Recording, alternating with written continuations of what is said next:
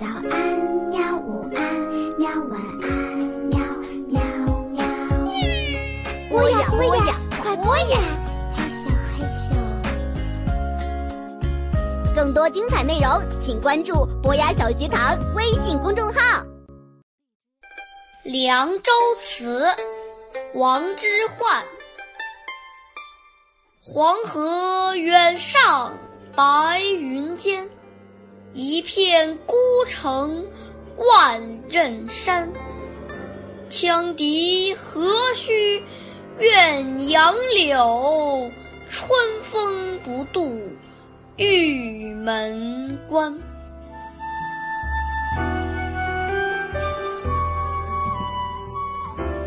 博雅小学堂的各位小朋友，大家好，欢迎来到老于叔的诗词乐园。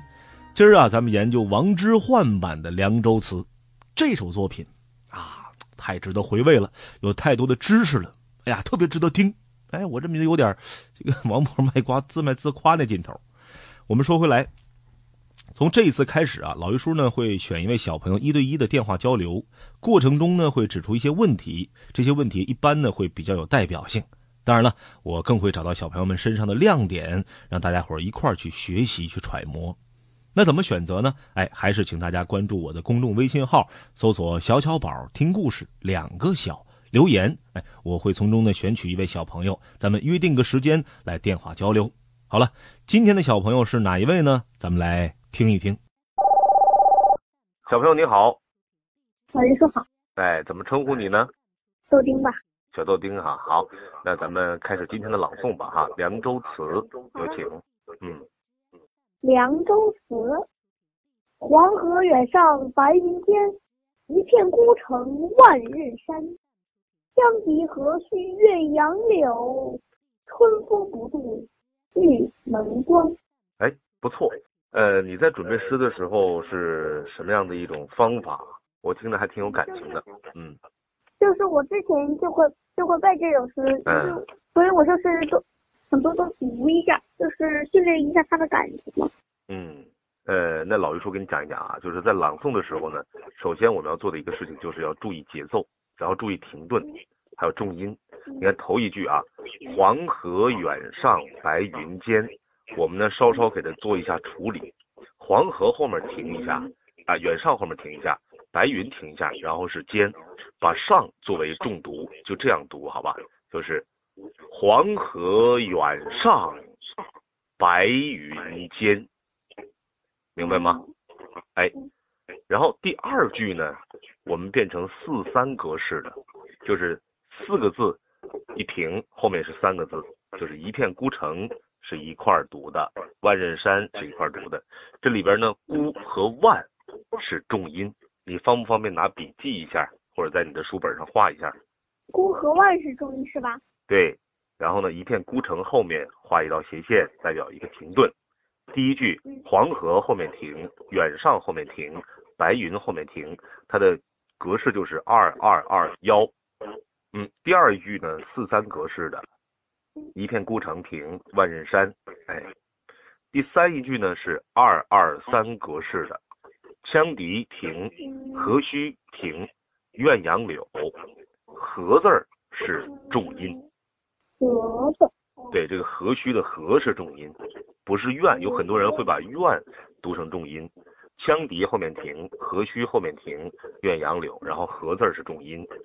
最后一句春风停，不度停，玉停门停，就是二二幺幺幺。玉门关最后三个字是一字一停。你刚才处理的我看也是玉门关是一字一停的哈，是吧？嗯，对，最后一句的这个重音在度上，明白老于说的意思吗？哦，我知道是那个春风不度玉门关的度。春风不度玉门关。玉门关。哎，好，我们再来一次哈，你你来给我们再来演示一下，按照我说的啊、停顿还有重音，好吗？黄河远上白云间，一片孤城万仞山。羌笛何须怨杨柳，春风不度玉门关。好，只有最后一句，春风不度玉门关，其他都非常非常好。春风不度玉门关。对，后面三个字一字一停，玉门关不是玉门关，每个字都是拖长，声音由大及小，没等到最小的时候，下一个字已经出来了，明白我的意思吗？玉门关不是玉门关，懂吗？哎，最后一句我们再来一下，好不好？好的。春风不度玉门关。哎，关字最后要立住，玉门关，来再试一下哈。春风不度玉门关。也可以这样处理，也可以关这样落停，但是呢，我的一个习惯就是玉门关，一下子就收住了，懂那个意思吗？哎，然后我们整体上再来一次，我们俩一块儿来一下，好不好？如果你可能的话，就把那边免提关了，不然的话，我们会影响这个通话质量，好不好？好的。嗯，我们一起来，好吗 OK。准备哈，准备哈，一二三，凉州词。王之涣，之涣，黄河远上，远上白白云间，间，一片一孤片城，孤城万万仞山。仞山。羌笛何须怨杨柳？杨柳春风不度不度玉门关。关。好，非常好，谢谢小豆丁，哈哈哈。这次和我通话，如果有什么不明白的地方呢，还是关注我们那个微信公众号，叫小小宝听故事，没关系，没关注的话，可以在播鸭那个就是小学堂里边留言也没问题，有什么问题及时跟我反馈，好吗？好的，好，那谢谢你好的，加油哈，就这样，再见。好的，嗯。拜拜。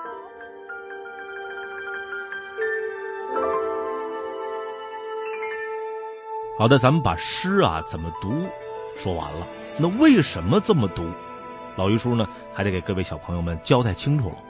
先呢简单的给大家翻译一下哈，就是来自辽远天边的黄河，日夜奏响奔腾不息的涛声，崇山峻岭环绕的城堡是那样的孤独凄凉。羌笛呀、不要再吹奏你那哀怨悲凉的曲调吧。千百年来，春风何时光顾过荒凉的玉门关呐？然后呢，咱们说几个知识点哈。这首诗的诗名叫做《凉州词》，其实呢，这个《凉州词》呃，它是这个凉州歌的一个唱词。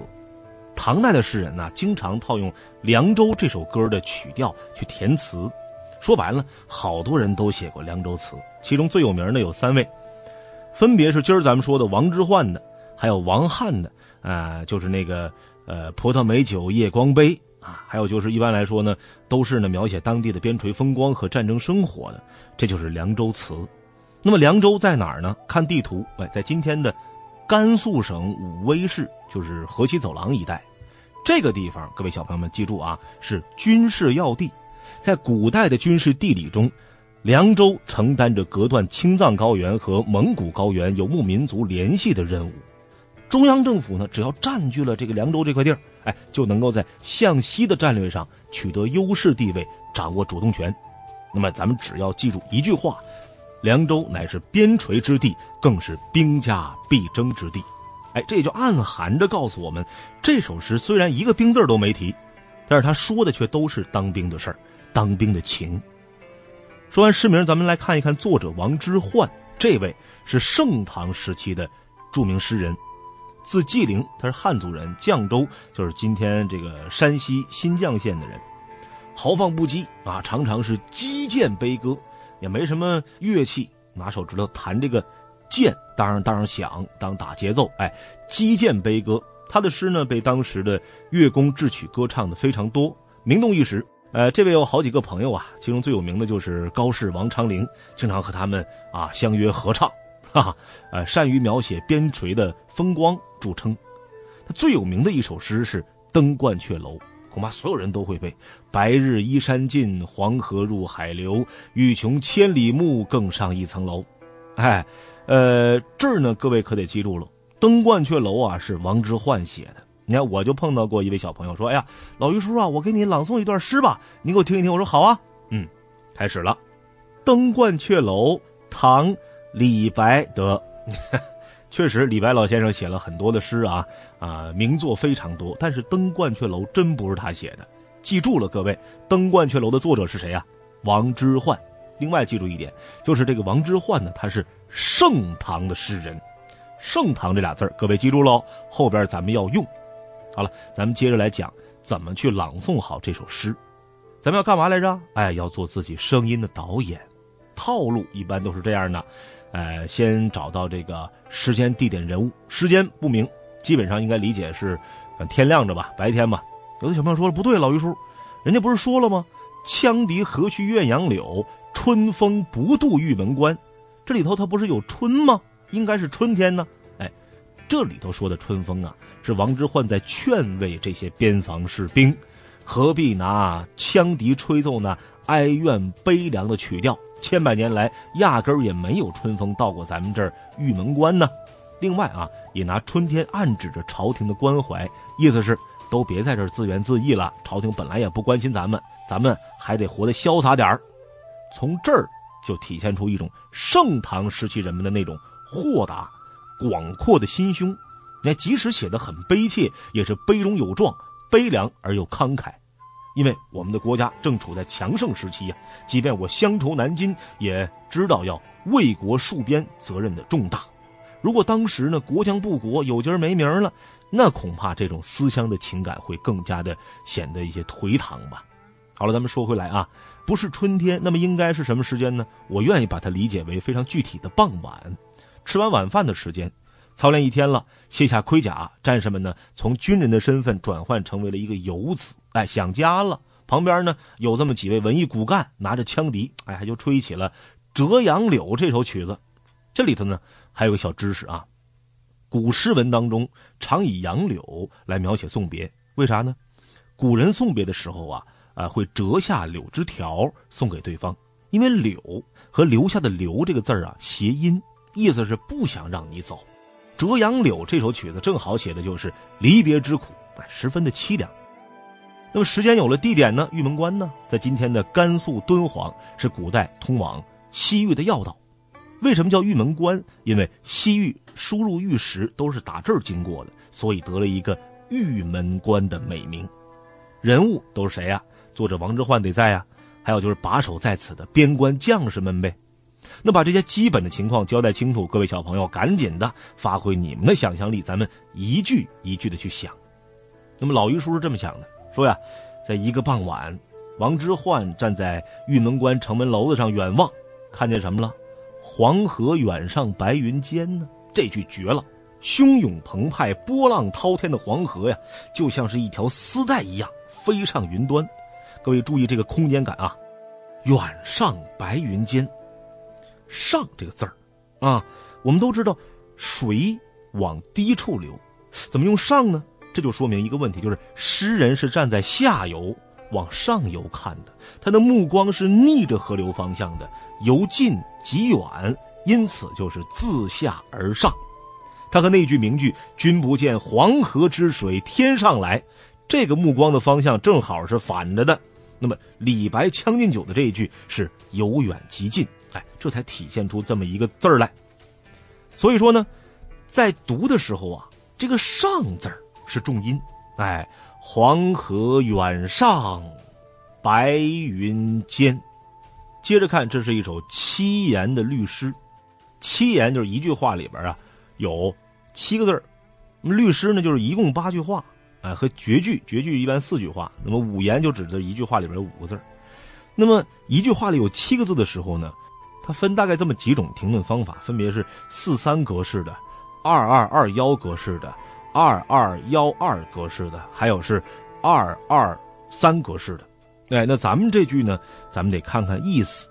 嗯，黄河主语停一下，远上谓语停一下，上哪儿去了？白云间，那位说那应该是二二三对吧？嗯，不对，是二二二幺。为什么呢？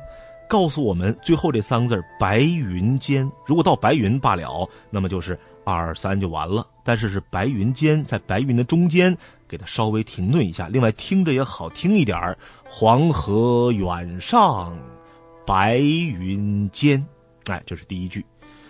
呃，你要是这个刚才说的二二三格式，“黄河远上白云间”，它它就不像朗诵，感觉啊没有立住。往下一句看，镜头刚才是从城楼上由近及远推出去，之后呢改了航拍了，一片孤城万仞山。为什么要用航拍镜头？哎，我们要突出这个一片来。这里边又一个知识点，一片在古诗词里经常出现，很多时候呢后边都跟着这个孤这字儿，啊，孤独的孤，用一片体现出一种什么呢？单薄，哎。那么显得呀那么样的孤独，是这个意思。那么说这跟航拍有啥关系？哎，必须得用特别高的视角往下看，你才能看出这座城在群山怀抱当中显得那么孤独，显得那么渺小。你想啊，咱们要是把视角放在城墙根底下往上看，那肯定觉得这个城它很大呀。有那么一句话呀：“不识庐山真面目，只缘身在此山中”吗？哎，咱们得呀站在高处才能够看出山与城的对比。再说这个山高啊，多高？万仞之高，仞是量词，那么相当于七八尺，三尺为一米，这一仞那就是两米多高，不到三米。万仞，好家伙，那得两万多米高，快到三万了。当然这肯定是夸张说法，因为咱们都知道啊，在这个地球上最高的山峰是哪儿啊？珠穆朗玛峰才八千多米，对不对？反正就是说这个山高，那么。因为这个山高，再反观这个孤城，哎呀，太小了，也太单薄了，所以呢，在朗诵的时候要把两个形容词“孤”和“万”重读，然后停顿也比较重要。我的做法是四三格式停顿，前四个字儿之后停。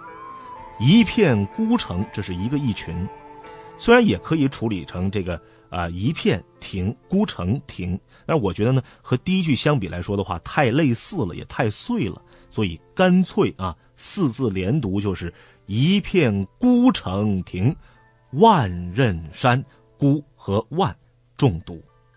紧接着呢，正看着这个孤城凄凉呢，得旁边还响起了羌笛之声了，有人还吹上笛子了。那么那小朋友可能说了，羌笛什么样啊？哎，它是一种管乐器，双管并在一起，每个管呢各有六个孔，上端呢装有这个竹簧口哨。竖着吹的木管乐器，它还不太长，那么这个声音呢，呃，就应该是比较高亢嘹亮。咱也没听过羌笛，但是咱们有短笛，对吧？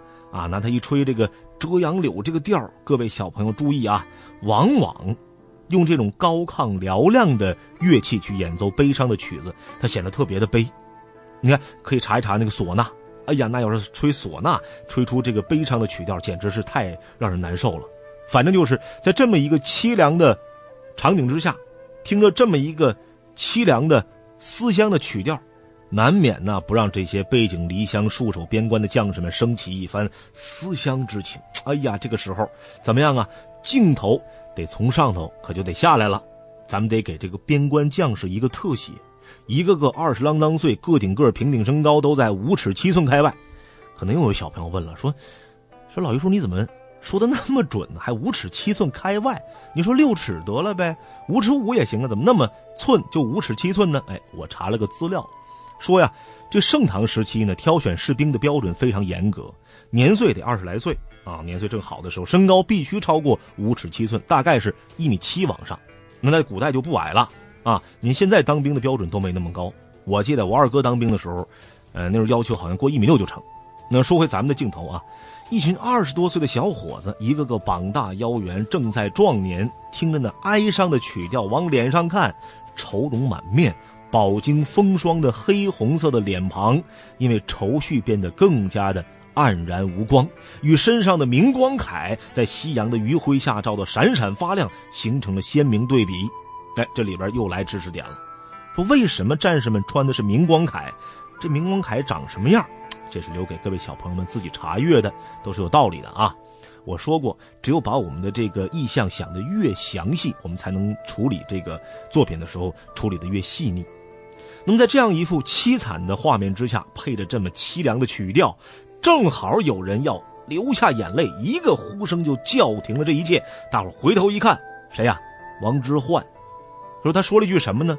羌笛何须怨杨柳，就是说何必吹这种折杨柳的曲调，显得那么悲怨。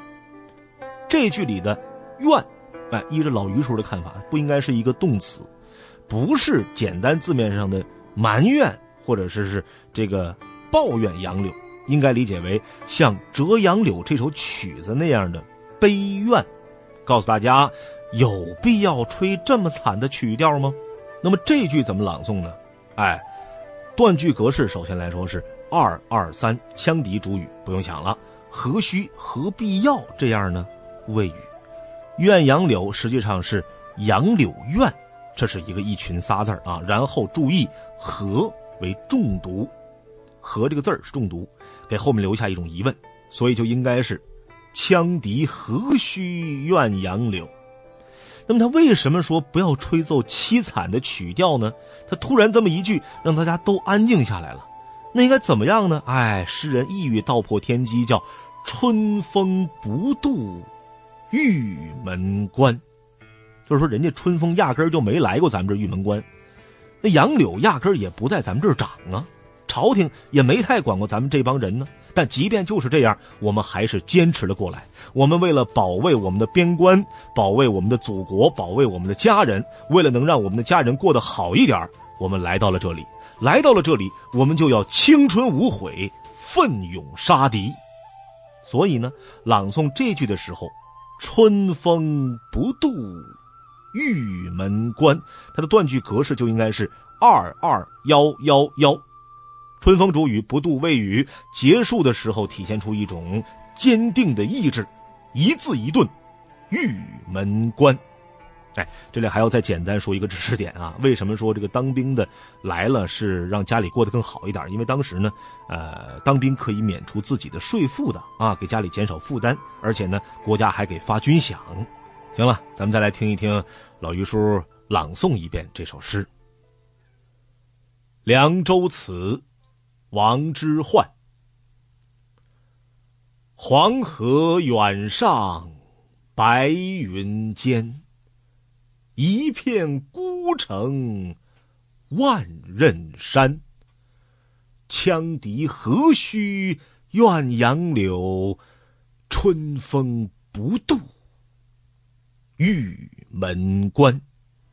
好了，以上就是今天老榆叔的诗词乐园的全部内容了。期待着下周三和大伙儿相见。还是呢，要提醒各位小朋友，可以关注老榆叔的微信公众号“小小宝听故事”，两个小，看看老于叔都找到了哪些图文资料。哎，也可以在那里呢，把你们的问题发送过来，我们在那儿交流。最重要的，老于叔要在那里选择小朋友和我一对一的交流诗词，哎，也会得到老于叔的单独指导哦。下周三见喽。